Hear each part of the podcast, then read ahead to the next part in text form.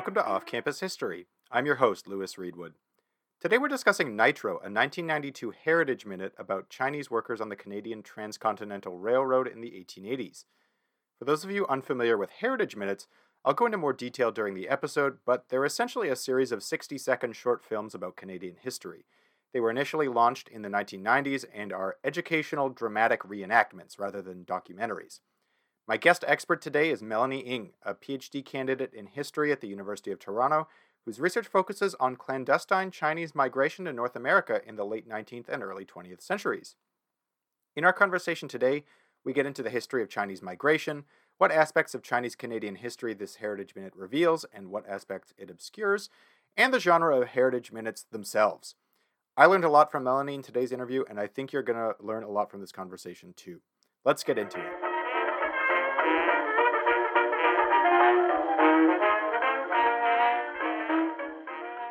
All right. I'm very excited to have on the podcast a colleague of mine from the University of Toronto, Melanie Ng. Melanie, thanks so much for joining me on the podcast. Hi. Thanks, Lewis. I'm glad you asked me to, to chat with you today. well, I'm, I'm glad you accepted.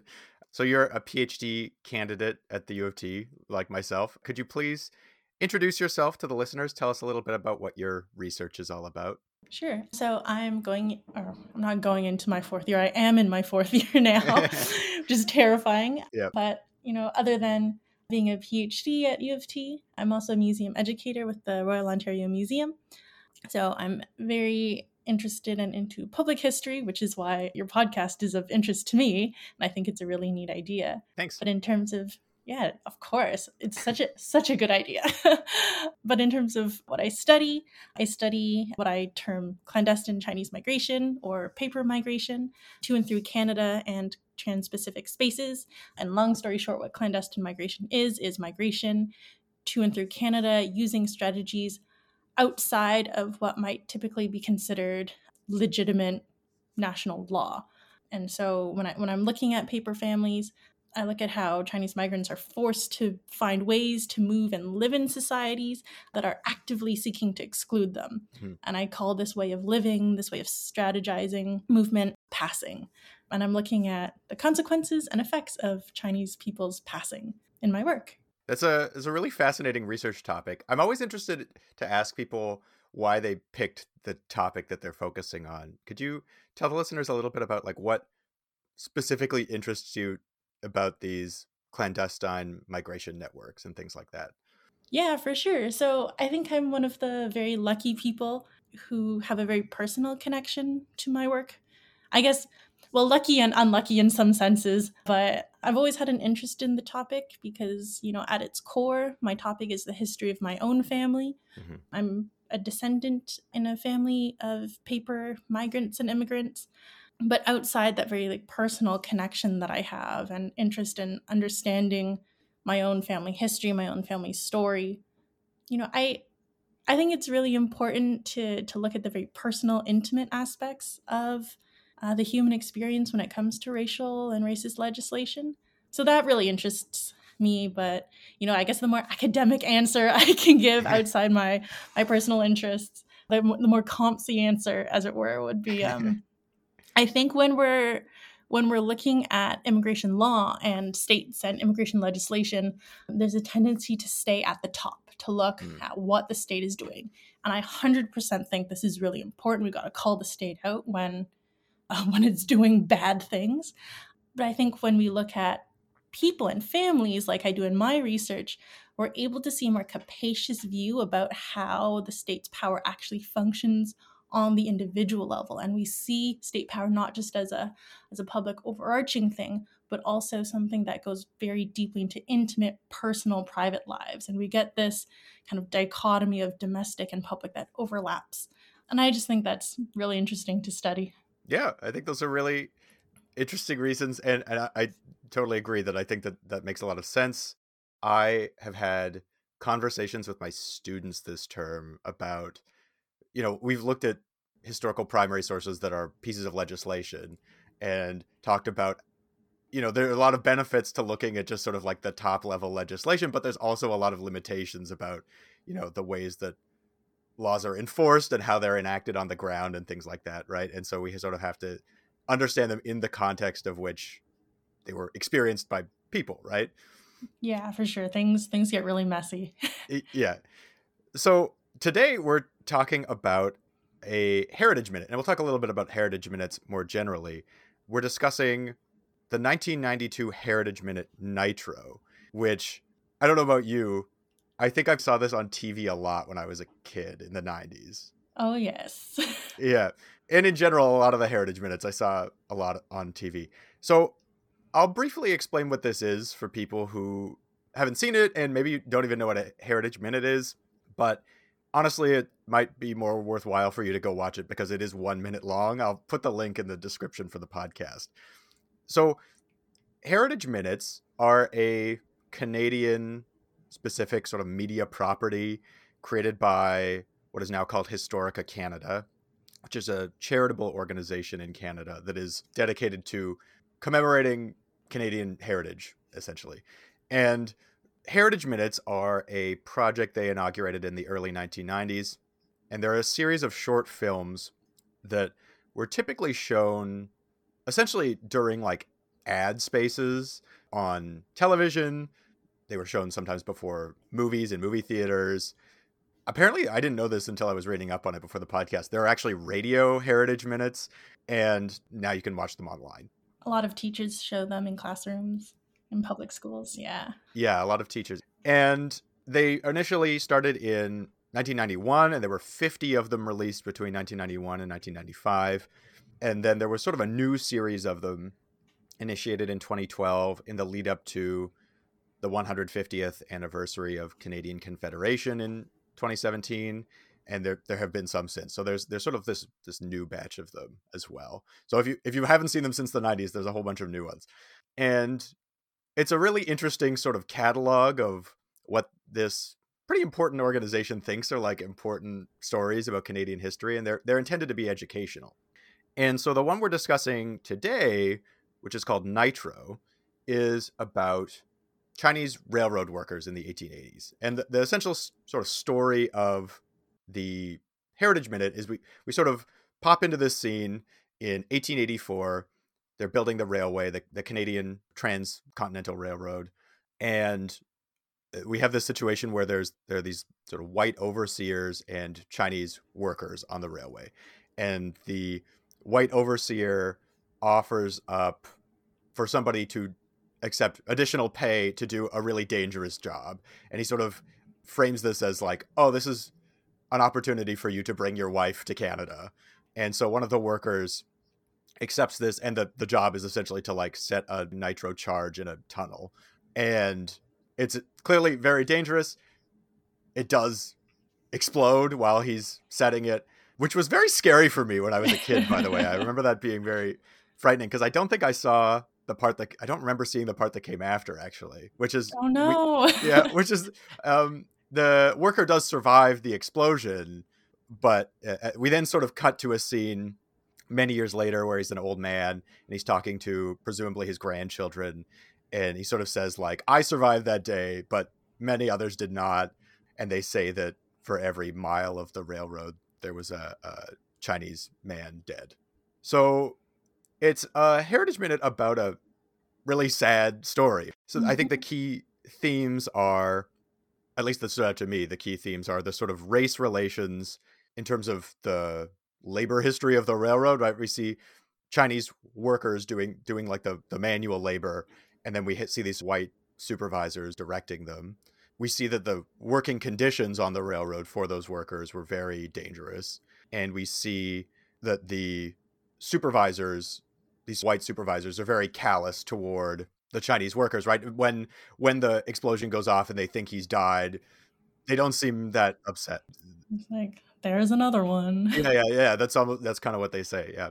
And the other theme we see is this desire to bring family to Canada, right? This worker is is willing to take on this dangerous job to try to pay for his wife to make it to Canada. That's sort of my summary of Heritage Minutes generally and and this particular Heritage Minute, which I think I should mention came out in 1992. It's probably just watch it, I would say. Yeah. I was thinking before this interview of what I had learned about this kind of topic growing up. And as a, a person not of Chinese descent myself, I think that basically the only Chinese Canadian history I learned revolved around the period and the themes focused on in this heritage minute, right? It's sort of the the late 19th and early 20th centuries focused on the building of the transcontinental railroad in Canada in the 1880s and Chinese workers being exploited and then shortly thereafter the immigration restrictions the government of Canada placed on Chinese migrants famously the the head tax mm-hmm. and then later the the Chinese Immigration Act of 1923, which essentially excluded all Chinese migrants. So I feel like there's this sort of pocket of Chinese Canadian history that I learned about from like around the 1880s to the 1920s, and very little before or after.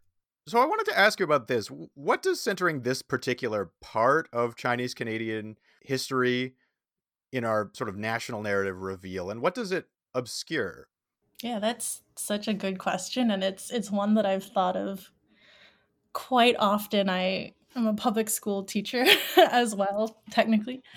And growing up, I I think like you at least in schools, I always saw the textbook marginalia of and the railroad and Chinese people, and that was kind of it. Mm-hmm. And and one of the reasons why I think thinking about this as as you're asking and thinking about why this particular moment in history for this particular group of Chinese people in this particular heritage minute. I think it's I think it's so interesting because I think it's indicative as to how maybe a more predominantly white Canadian population views Canadian history. And what I mean by that is that when when I think we center Chinese Canadian railway workers, explicitly looking at them as like exploited workers on a colonial nation building expansionist project we're very much presented with a very clear perspective that as subjects inside what we now call the Canadian nation, as the people who are supposed to feel part of the our in in that subtitle that always pops up on heritage minutes a, a part of our history or a part of our heritage centering this i think tells us that we're supposed to see the railroad as a celebration right we're supposed to feel affection pride nationalism in this idea that Canada, you know, expands from coast to coast connected by this railroad. And while on the surface, choosing to center and highlight Chinese workers on the CPR, the Canadian Pacific Railway portion of the line, might appear inclusive and, you know, is certainly not unimportant. Uh, I think the message that this kind of centering produces is, is implicitly dictating very narrow grounds for which non white people um, might enter into this imagined community of nation, right? So, you know, as, as we see in the minute, the worker by by working hard, by overcoming struggle, hardship, and you know the threat of being blown up by nitro, by taking part in this railroad, even though he's exploited, the minute is kind of saying, well, you're still taking part in this massive nation building undertaking, right? So the nation is being very celebrated. And these are very liberal ideas, right? The narrative itself is colonial and that's liberal and it affords only the most narrow of entrance into its criteria for belonging. So I think that what's centering this perspective in this particular way that the minute does is showing us that we are supposed to feel belonging into the nation. Now I think the second half of your question is is even more interesting to me and and you know please stop me if I go on too long. No no no, please go on. I I teach this in every single Canadian history class that I've ever taught including in Chinese Canadian studies, which I was lucky enough to teach this past semester. But, you know, you asked what aspects of Chinese Canadian history does this obscure? Mm-hmm. And, you know, in terms of what a minute can cover, it, it's only a very small sliver of Chinese Canadian history. It's only a year, it's only 1884. Of course. And, and in large part, it's because heritage minutes are 60 seconds and need to focus on just one bite in history with the goal of stimulating interest in the audience to read further. So I think it might be a little unfair of me to be like, well, this only talks about one year because mm-hmm. I don't think that's a helpful critique. The history of Chinese people to and through Canada like starts in the 1700s and extends to our present. But I think what's interesting to think about is when we look within that minute that the the clip encompasses. So let's look within it goes from 1884 and then jumps to I think 1934, right? One of the most outstanding I think obscurances is that a word things that it obscures. We can make it a word. yeah, let's make up our own words. Yeah. But but one of the things that I take most issue with is that the minute seems to portray anti-Chinese racism as a thing of the past. And in fact, they never actually mention the word racism now that I think about it. Hmm. But it also stops short of explicitly referring to the many anti Chinese policies and laws, like the ones you've already mentioned, or including the ones you've already mentioned. They, they never explicitly say the head tax, they never explicitly say the Exclusion Act. At the time that this is happening and preceding 1884, there's hundreds of local, especially in BC, policies and laws that are passed to discriminate and oppress Chinese peoples during, before, and after the railroad is constructed you know, just to talk really quickly about one of them, like to begin, the whole idea of recruiting Chinese workers to build the railroad was extremely contentious. Many white workers were very vocally opposed to the idea based on, you know, what they thought was like this idea of yellow peril, aka the perceived threat of Chinese people so called invading Canada and overtaking the quote unquote white race. And one of the only reasons that Chinese people were recruited and allowed to immigrate in the numbers that they did during this time was out of a desire by white bosses, politicians, monopolists, people like John A. Macdonald, to ensure that the railroad would be built in time and under budget. And what that means is that what, what under budget means when I say under budget is that they, they, they recognized that they could exploit Chinese workers at lower wages and working conditions to get the project done faster. So, while in the minute we do kind of get a hint at some of the dangerous conditions that they're working under, because there's no real comparison that we're able to see with other workers that did work on the line, and many white workers did, we're not able to see that that, that nuance there. Again, it's only a minute, but I think it's worth mentioning. But the most, I think, in my opinion, the most egregious part of the Heritage Minute doesn't lie in what they just didn't have time to talk about, but lies in what I feel at times is is a very conscious effort to portray racism in Canada as a thing of the past. So when I say this, I let let's go through the timeline of the minute, right, Lewis? So the minute takes place in 1884. Mm-hmm. In 1885, the railroad is completed. It's the very same year that the government of Canada passes, I think it's called an act to restrict and regulate Chinese immigration to Canada, aka the Chinese Immigration Act 1885. Of course, this act imposes the head tax, starts with $50, eventually increases to 500. Right. Maybe we should explain what the head tax is, I guess, for people who may not know. That's a good point. So basically what a head tax is is an amount of money that you are forced to pay in order to enter a country. And in the case of the Chinese head tax in Canada, for every Chinese person who wanted to enter Canada, there were some exceptions, but the majority of working class Chinese people who wanted to enter, they were forced to pay a sum of money in order to gain entry. For no other reason other than the fact that they were Chinese. And in no other point in Canadian history was any other immigrant group forced to pay such a tax based on their country of origins. And where does this money go? Well, it goes directly into government coffers. The government splits the money between the federal government, I guess, and the provincial government that's collecting the tax at the port of entry. So in the case of Canada, this is often British Columbia because most Chinese migrants are coming through the Pacific. So this is what a head tax is. It hmm. doesn't matter who you are, doesn't matter where you're from actually. If you are determined by the Canadian government and by immigration officials on the ground who have enormous amount of discretionary power, if they say you are Chinese, you have to pay the head tax. And in exchange for paying the head tax, you get to enter Canada, sort of, and you're given a head tax certificate. And for, for all the Canadians out there, especially Canadians who, you know, went up through the public school system, we're all probably familiar with that certificate mm-hmm. that has the photo of the immigrant on it. So that's where the head tax certificate is. And that's what the head tax is. Right. But yeah, so that's a head tax. But like I said, there was lots of other racist legislation passed during this time. In the time that the minute takes place, from 1884 to I think they said 50 years later, it's not just in law, but in society as well that anti Chinese racism is happening. And again, I think this is worth pointing out because often when we think about racism in Canada and within the span of the minute, it seems to it seems to be portrayed as just you know, as, as a bar from entry.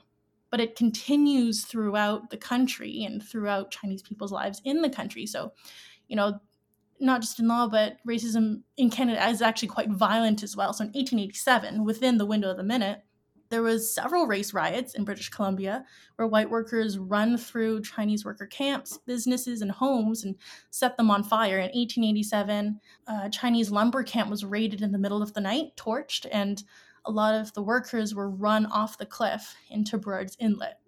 So it's not just law that we're talking about, it's on the ground physical violence as well but let's go back to that timeline I'm talking about because I I've digressed a little bit, I guess. So, uh, the plot of the minute begins to end when the man emerges, the Chinese worker emerges from the cave. He's still alive, and you're like, oh my gosh, thank goodness, we're on the protagonist side here. And then the minute comes to an end 50 years later with the grandfather or the older version of the Chinese worker. The year is 1934. He's telling his grandkids, you know, I did this, I overcame this, one Chinese died for every mile of track.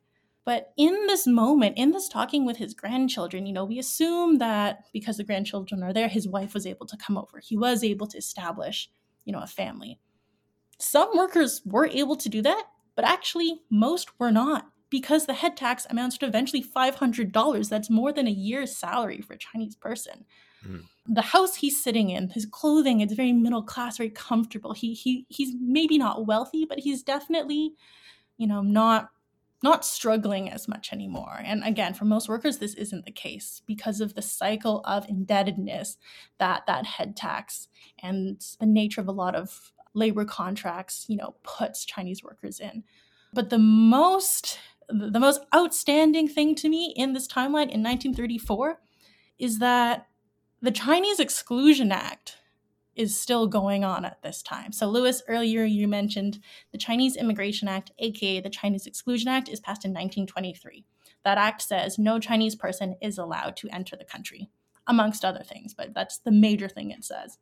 And so, this act is not actually repealed until 1947, until after the Second World War. So, in the Heritage Minute, while they don't explicitly say, you know, everything is fine now, we've triumphed, we've overcome, they completely ignore the fact that one of the most harsh immigration laws, we could argue harsher than the initial 1885 law that enacted the head tax, it's still going on.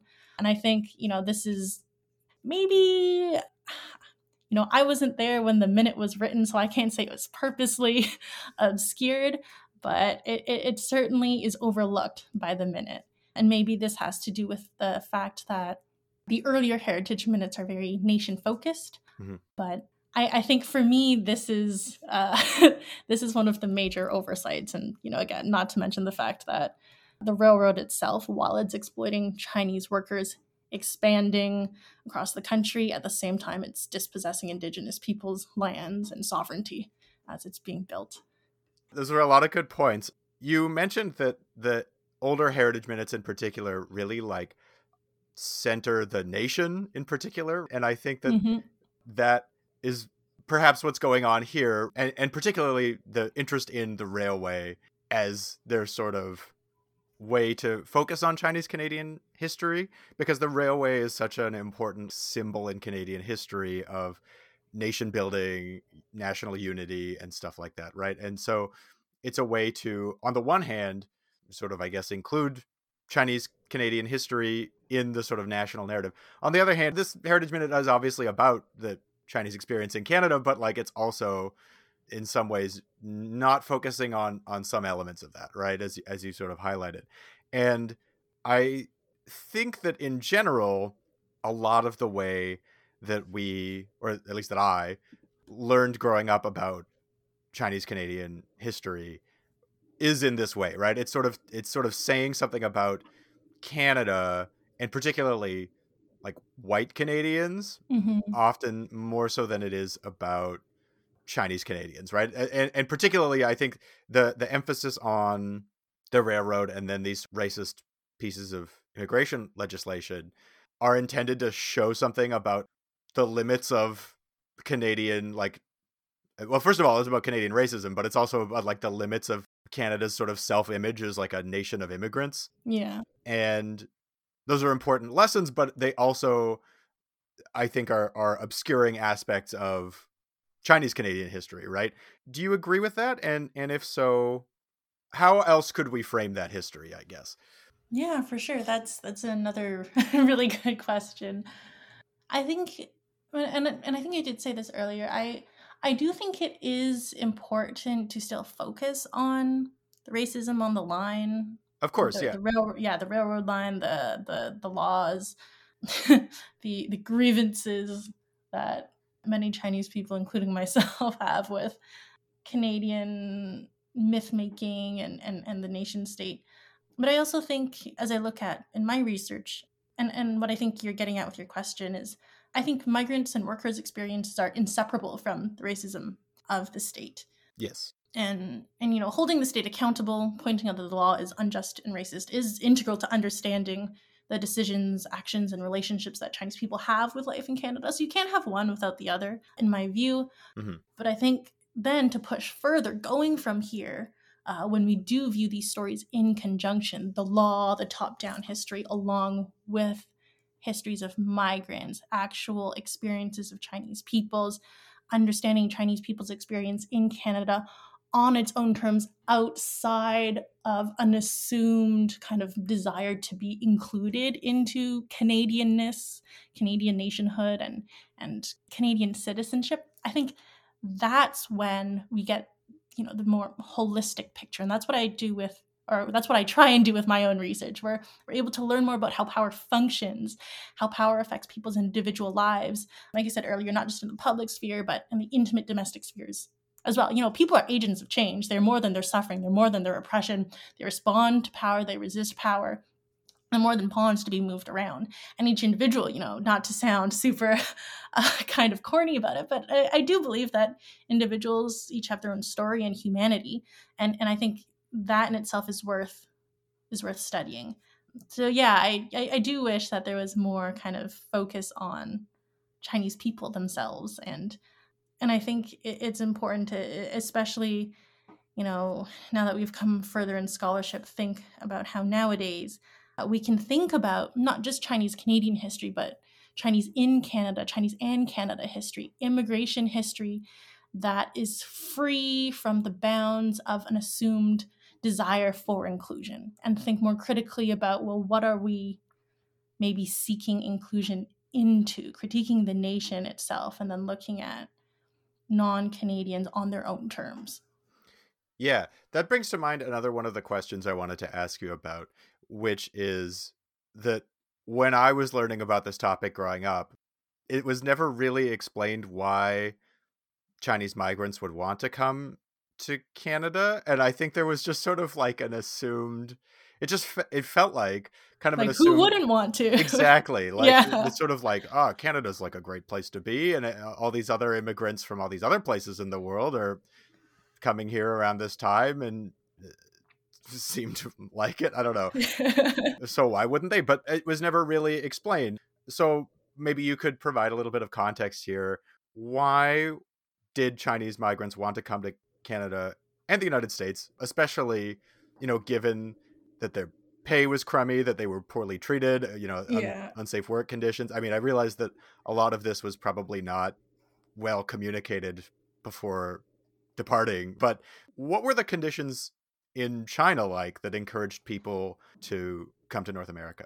Yeah, for sure. Another great question. So I, I guess to begin, I think it's useful to to view, you know, as we're talking about getting away from the, the confines of the nation state when we're talking about this. It's useful to start thinking about this question from the perspective that Chinese migration in the 19th century, you know, during those ages of railroad building in Canada and the US, is not, you know, just a, I guess, two way, just China, North America phenomenon. It's part of a much greater, much longer kind of tradition phenomena of Chinese migration abroad, outside, uh, leaving China due to conditions at home. So Chinese people have been leaving their home, their homes, their localities to work elsewhere for hundreds of years. So actually, when we think about Canada and the U.S. and Chinese migration there, it's it, it's not you know exceptional by any metric I guess is what I'm saying. Now, now why did they leave? Well, conditions in in China in the mid kind of 19th century are are not great. And when I say this, I, I want to be very specific to you know the framing of the heritage minute because here i think specificity is, is quite important so when we're talking about chinese migration to north america during this time uh, we're not talking about chinese migration from all over china right? We're actually talking about a very specific group of people coming from a very specific region. That is what's known as the pearl river delta of guangdong province in china. So that the very southern coastal area. Um, most people most migrants are coming from i think it's four counties. It's called the uh, Sze Yup counties. Sze means four in Cantonese. And, and, and in this time, in this region, China's population has doubled. There's lots of overcrowding. This overcrowding leads to shortages of, of land, of food to feed. I think, apologies if I get the number wrong, but I think there's something like 420 million people mm. in China at this point. Um, so poverty and starvation and, and death, they're, they're everyday occurrences, especially in Guangdong, the area where immigrants are the majority of immigrants, not just to Canada and the US, but places like Australia and New Zealand are coming from. Mm. So there's that in between. And this is really going back to lecture notes, but I think in between the years of 1852 and like 1908, to focus even more on this region of the Pearl River Delta, in between those years, that region is devastated by a series of natural disasters. I think there's something like 14 floods, seven typhoons, wow. uh, four earthquakes, oh, two wow. two droughts, four plagues, and five famines are all happening during that time span. Yikes! And and and compounding these natural disasters, which which further makes life difficult, especially for the poorest of people. Peasants are having to pay high taxes. There's crippling debt uh, high interest rates. This results in instability and banditry and peasant rebellions in the region. You know, I, Lewis, you study the U.S. and and and a lot of Chinese immigration to the U.S. There, there's a lot more in the 1840s, more more so than in Canada. Right. But the first Opium War is going on in 1839 to 1842. There's the Hakka-led. Uh, there's the Taiping Rebellion in 1850 to 1860 something. So things are getting very desperate. We've got, you know, the natural disasters, political instability, fighting in between localities and regions. And and during this time there's rumors of gold abroad, right? So people are not disconnected from one another. Mail exists. Uh, you know, the steamship exists, technology exists that's connecting people who have already gone abroad. Mm-hmm. So there's this poverty and desperation back home. There's rumors of gold abroad, not just literal gold in the forms of gold rushes, but gold in the forms of, you know, the promise of a new life, the promise of earning more money.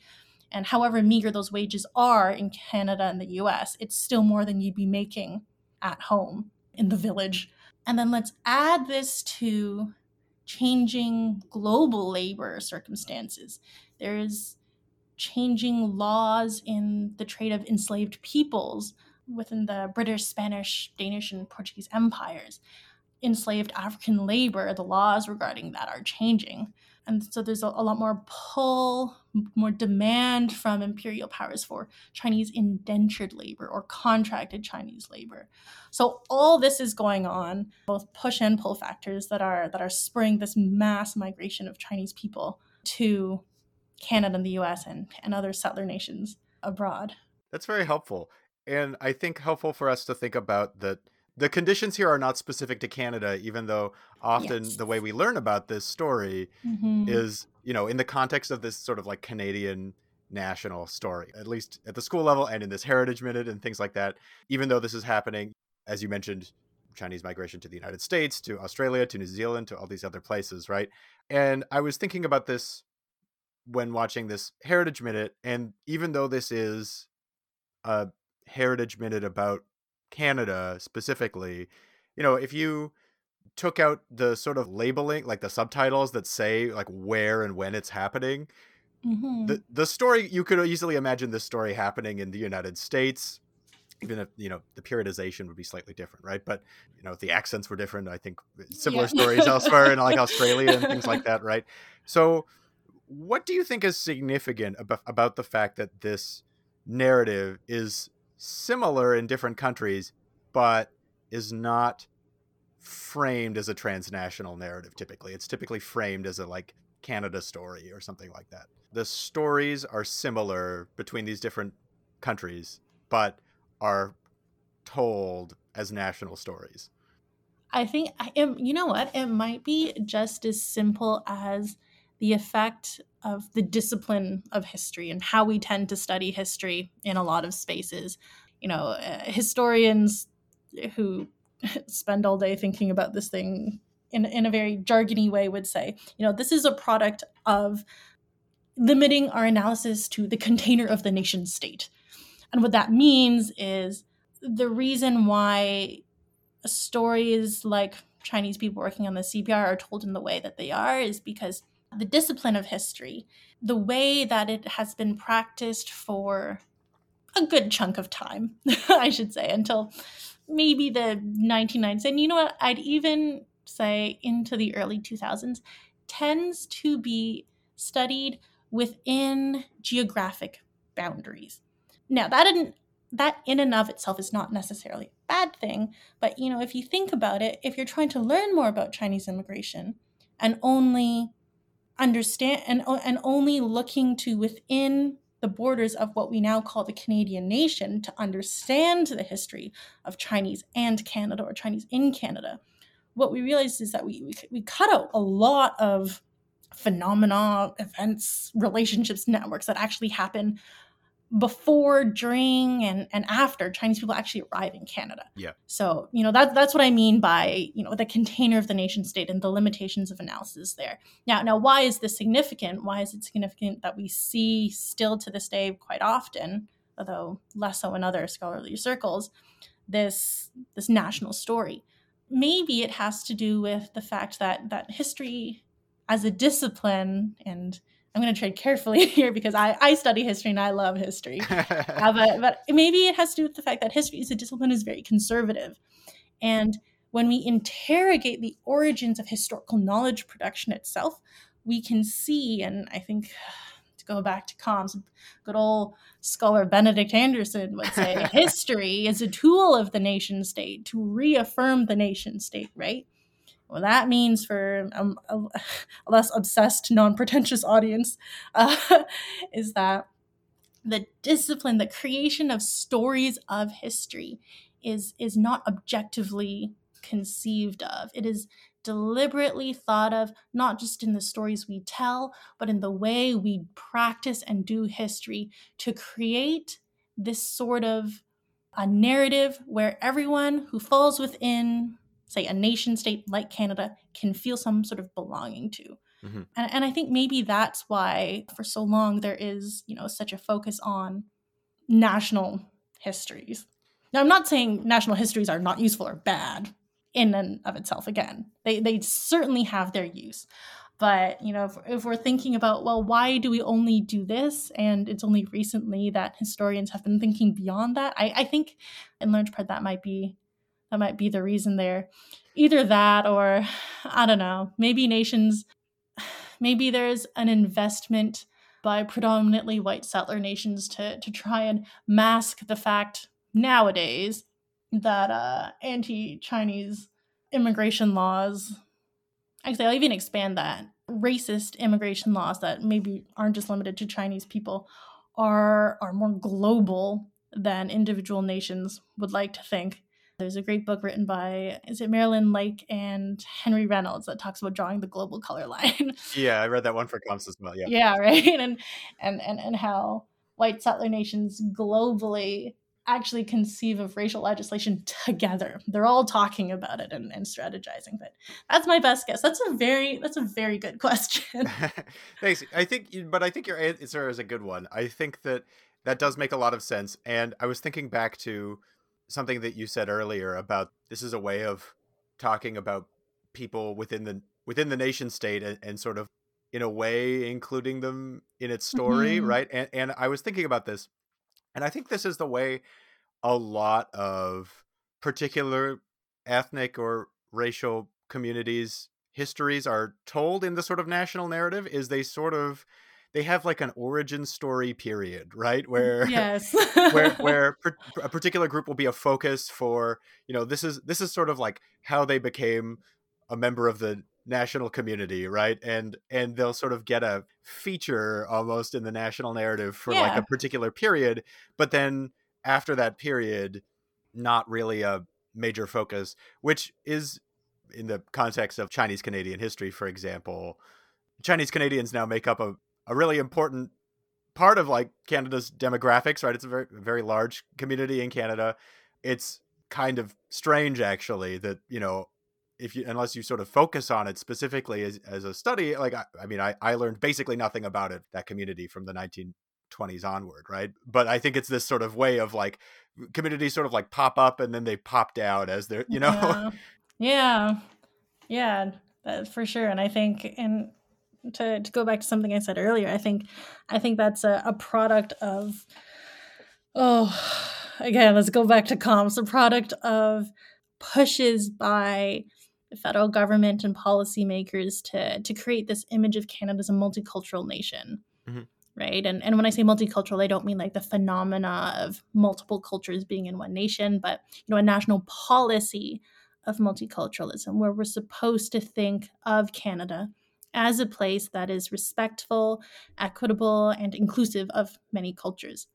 And I think when we have uh, histories of different ethnic groups being told in a way that I I, I think I, I, really like the way you said it. When they pop up, they have an origin story, they pop up and they kind of disappear.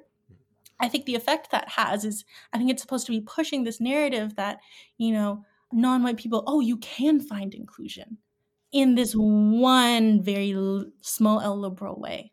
And then because they disappear, there's like this assumption that, you know, the pinnacle of inclusion into a nation is then assimilation into the nation. Hmm. You know what I mean? So everyone says, you know, America's the melting pot and Canada's the mosaic.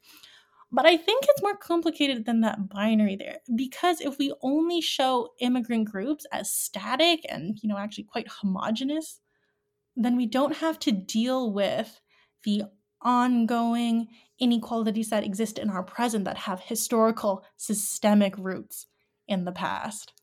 Right. Yeah, that makes a lot of sense. And I think that ties in with a point you made earlier that I was thinking about where, you know, at the end of this Heritage Minute, the railroad worker. He's kind of made it yeah. a little bit right? Like i mean he's not you know he's not like fabulously wealthy presumably he's but he's wearing like, a suit. He is he's got a suit. He's got but but he's sort of achieved whatever the canadian version of the american dream is right? Yes, where like yeah. he he did manage to bring his family over. Mm-hmm. he seems to have some wealth and stability and that sort of thing. And it seems to me that in heritage minutes on the one hand they're trying to show that things were bad mm-hmm. on the other hand they want this at least this one to have a happy ending right yeah and, and, so they don't want to show the railroad worker exploding yeah di- dying in, a, in an accident or they don't uh-huh. want to show the workers who survived but then like couldn't bring their families over right mm-hmm. and it's one of those things where like i think perhaps Historica Canada considered that at the time. I'm, I'm not sure. I'm not sure what the reasoning is, but maybe like too heavy for their genre in the 1990s. I wonder. I I haven't watched enough of the recent ones to compare, but I wonder they're, if there's they're they're they're much better. I have. okay, okay. I was gonna say I wonder if there's a difference. So yeah, there there there's uh, absolutely a difference, and I you know I think that's I think that's one of the good things about the newer heritage minutes that what we what we see in them. So I think there's there was three that was released in 2022. There's a Heritage Minute on Tom Longboat, on mm-hmm. Chloe Cooley, and on Jackie Shane, I believe. Right. And you know they're not perfect. There's there's definitely some areas where they have to, or where I think nitpicky historians like you and I and say, well, actually, sure. s- slavery wasn't completely abolished in that year. Slavery still existed in Canada. But what I have noticed is, is in the more recent heritage minutes, there does seem to be a more concentrated effort on, you know, being a, a little bit more critical of Canada itself. I'd have to rewatch them, but I do think in some of them now they do say the word racism. Mm, okay. but yeah, I, I do think they're improving, and you know they have a minute. Yeah, uh, So wanted, yeah, I it's only a minute. I wanted to talk to you about the the genre of the Heritage Yeah. Minute, which I think is interesting, right? It's it's sort of an Mhm. interesting project because they're they're one minute of runtime, and they also presume basically no prior knowledge of the topic Yeah. because potentially just about anybody could be watching this right? It could be like hmm i watched these when i was a kid in the 90s hmm people who have gone through the school system but maybe not learned history beyond high school or something are watching Yeah. these right? So i think in some sense there's a strength to that right? That you can sort of Mhm. you can sort of pick a very specific message and be like we want to communicate to people x right? In, in the case of nitro maybe that message is maybe a couple of things maybe maybe this is the sort of like chinese canadian origin story Yeah.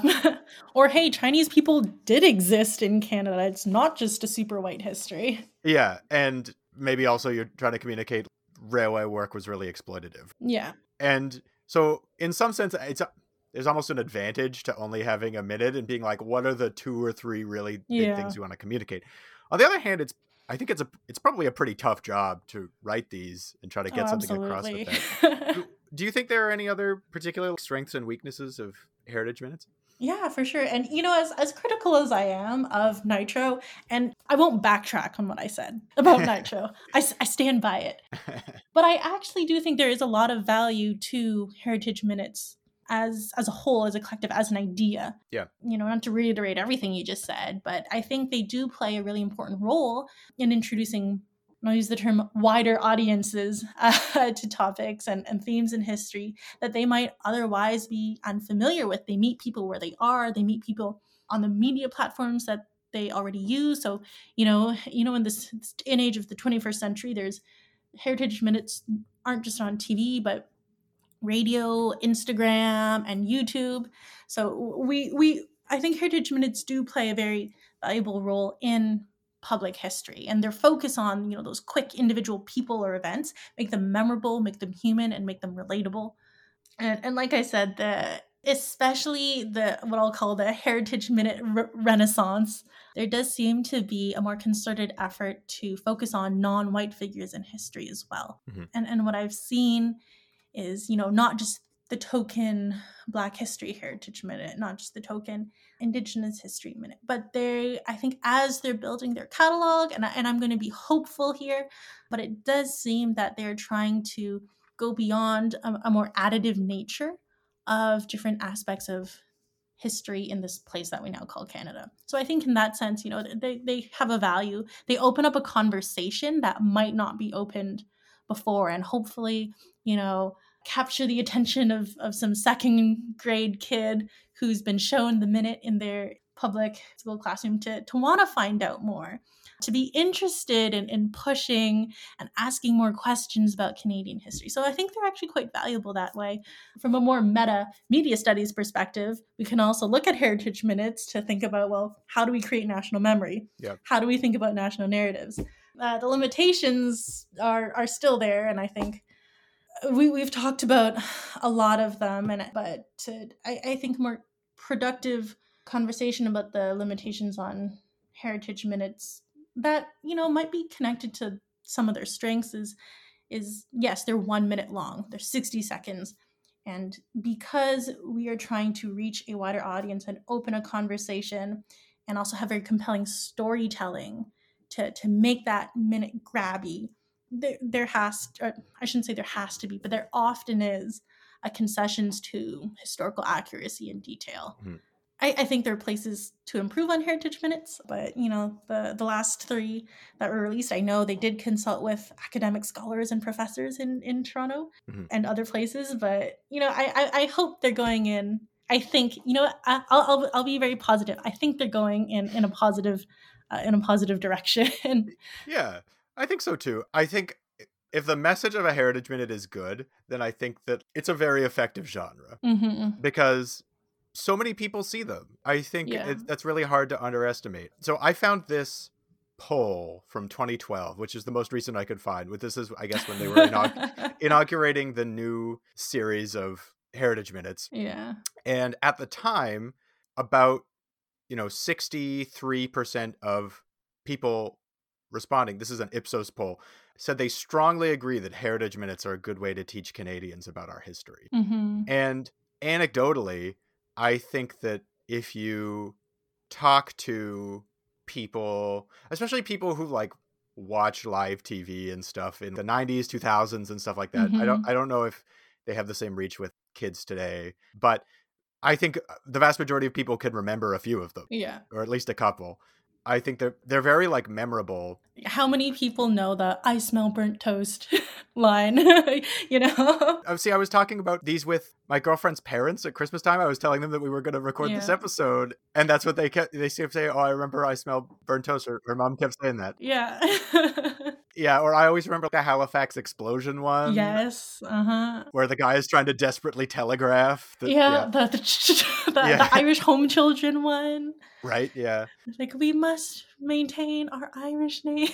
Which, by the way, my uh, supervisor's done some research Oh, critical of that particular heritage minute. Um, See, but that's a, that's a that's a story for a different time. But I so I think that in general, like they do have a very wide audience and Mhm. viewership. People remember them. I think, frankly, sixty seconds is a good amount of time for people to watch them and not tune out. yeah. so people pay attention. Yeah, I think, and people would rather watch a Heritage Minute than like another Pizza Pizza ad or something like that. For sure. So, and they, they tend to be like interesting. I think they have Mhm. interesting little stories to them. I, I Mhm. should have mentioned this in my description, but they're not a documentary. They are intended as a dramatic retelling of events. Yeah. Reenactment kind yeah of. Yeah, reenactment mini mini Mhm. movie yeah so i think that they are useful i think that the key is determining what sort of story you want to tell and i think that it does seem Mhm. like those sort of more recent ones are less focused on the national narrative and what pieces go into it i guess and more sort of focused on people that live in canada but not necessarily in service of that national narrative is my vibe Yeah. Yeah. Yeah. I think, yeah, for sure. I think as well, like, you know, heritage minutes and their limitations in and of themselves aren't necessarily bad things, right? They they do their best. When, when problems arise, it, it's when those sorts of nationalist stories are the only stories yes being told in Heritage Minutes. And, you know, we talked about reasons for that. We talked about the difficulties of of summarizing an event in a minute. We can also talk about the fact that Historica Canada is in part government funded, which Right. ch- which changes things as well. I, I think we agree. Like I said, I, I think they still are useful. Mhm. But I also want to add that I think there, it's still important to keep pushing and be critical of minutes as well. Not to you know bash the hard work that the people who created the minutes did. I, I think we can read them in you know in some cases in, in good faith but i think the reason why it's important to keep pushing keep being critical keep getting giving feedback in some way is because that's how we change content of heritage minutes themselves that's how we make them better Right. you know if we don't demand more if we don't demand more non-white heritage minutes if we don't demand for more holistic diverse minutes about chinese immigration then we're not going to get them Mhm. so you know i think it i think they're also we can might also think of heritage minutes and the producers of heritage minutes and the public audience as as being in a relationship with with one another and i actually think uh there there's going to be a new minute being filmed don't quote me on this i was just perusing social media but i do think there's research being done right now on a minute about chinese canadian veterans oh okay yeah so we are moving beyond just one token yeah railroad contribution there Right. That's good. I was going to ask you, it's just sort of a fun question, but if Yeah. so, if you could create your own heritage minute based on your research, yeah what would it, it be about? What would happen in that heritage minute? My goodness. So my research again, I, this speaks to the difficulty of summing up a very complicated event into 60 seconds for a non specialist yeah. audience because I don't even think I can explain what a paper son or a paper migrant is in 60 seconds. Hmm. But if I were to make a heritage minute based on my research, I think it would focus on the paper migration of a Chinese family living in Canada because, you know, as much as we critique the nation state, the nation state cares about you so we can't totally ignore it. And and though I don't know what exactly frame by frame the minute would look like, I think the central message that I'd like to get across in the minute, we'll, we'll call it the the implicit thesis, if you will, is I, I think I'd like to I think I'd like to make sure that it it would communicate, you know, the fact that clandestine migration, paper migration, as the state would say, illegal immigration occurs because of security forces because of policing, because of the nation state's impulse to exclude. Because without exclusion laws, without restriction, without discrimination in the first place, paper family migration, as it exists, as I understand it, as we've seen throughout Canadian history, migration via pathways that the state considers illegal, as it exists in this form, could not develop in the way that it did, right? Like if there's no exclusion laws, then we don't have the very specific kind of strategies that Chinese migrants use to get around those exclusion laws. Right, yeah.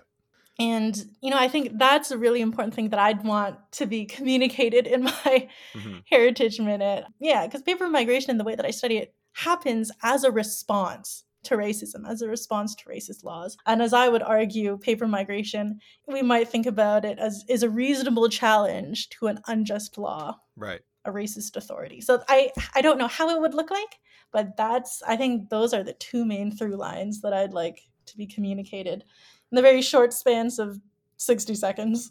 Right. That sounds like a good idea. Historica canada if you're listening they're probably not listening. Yeah please hire me. yeah con- contact melanie for a heritage minute contract. Yeah.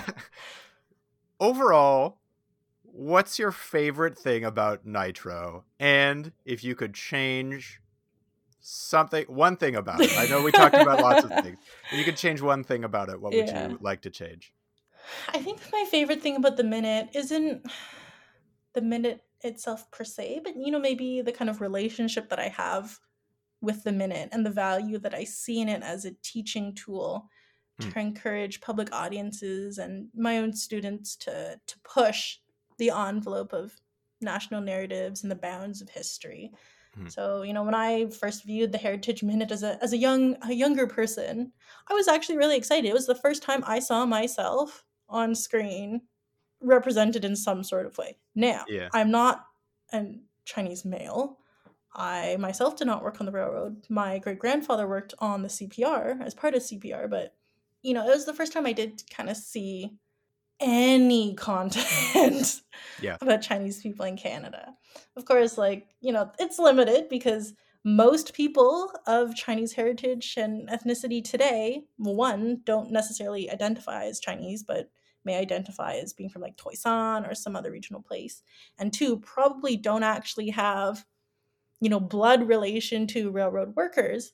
But, you know, even that kind of like analytical thinking that I'm thinking of, that's what I like about the minute it encourages me and pushes me to continue to push what the history of Chinese people and Canada can look like. And it's a really good opportunity to show students that they can think critically in their everyday in the media that they ingest and digest. So that's that's what I really like about the minute. It's it opens that conversation mm-hmm. in the first place. It's a really easy accessible conversation opener.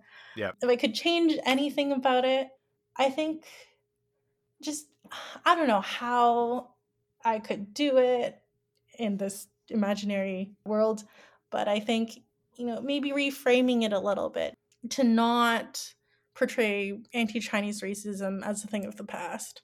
Mm. Maybe actually, you know what? Maybe instead of jumping 50 years ahead and the and the grandfather talking about uh, his past struggles, maybe we gesture towards how exploitation and anti Chinese racism during railroad building is still in effect today and still has consequences for today. Hmm. And then instead of getting a minute that is rather celebratory of the railroad and you know is trying to tell the story about unity and diversity and inclusion, then we get a more uh, nuanced, more critical clip that that teaches about how systemic racism actually is. That makes sense. That would be that would yeah. be a good change. yeah. Melanie, this has been really great. I think I've learned a lot and this has been really interesting. Do you have any projects or social media pages you'd like to share with the listeners? Uh, so, I don't have any projects that are currently out in the ether and exist right now mm-hmm. that are personal to me. Uh, I've done a couple other podcast interviews, so you know you can Google my name, check those out if you really want to. But I, I do really want to amplify one Canadian public history kind of cultural project that I think is a really good thing. It's called the RepresentAsian Project. That's representation, but instead of T I O N, it's T Asian, A S I A N, RepresentAsian Project. And what they do is that they're they're dedicated to amplifying Asian voices, not just in Canada but around the world, uh, amplifying work that different people of Asian heritage. And I think you know in some cases that also encompasses people from Pacific Islands as well. It's not just historical content, it's pop culture as well. You know, the the people on that team do really good work.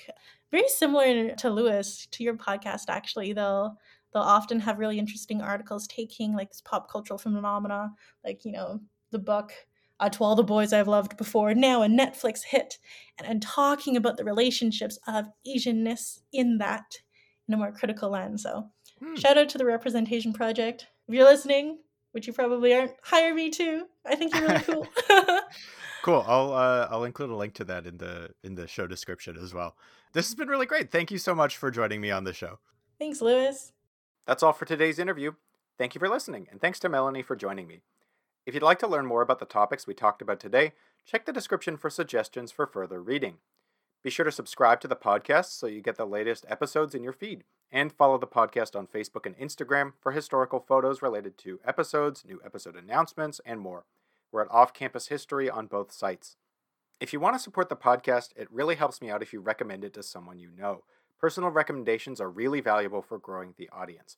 And if you'd like to leave a review for the show on the Apple Podcast page, that also helps a lot. If you'd like to send me any comments about this or other episodes, leave me a comment on one of our social media pages, or send me an email at offcampushistory at gmail.com.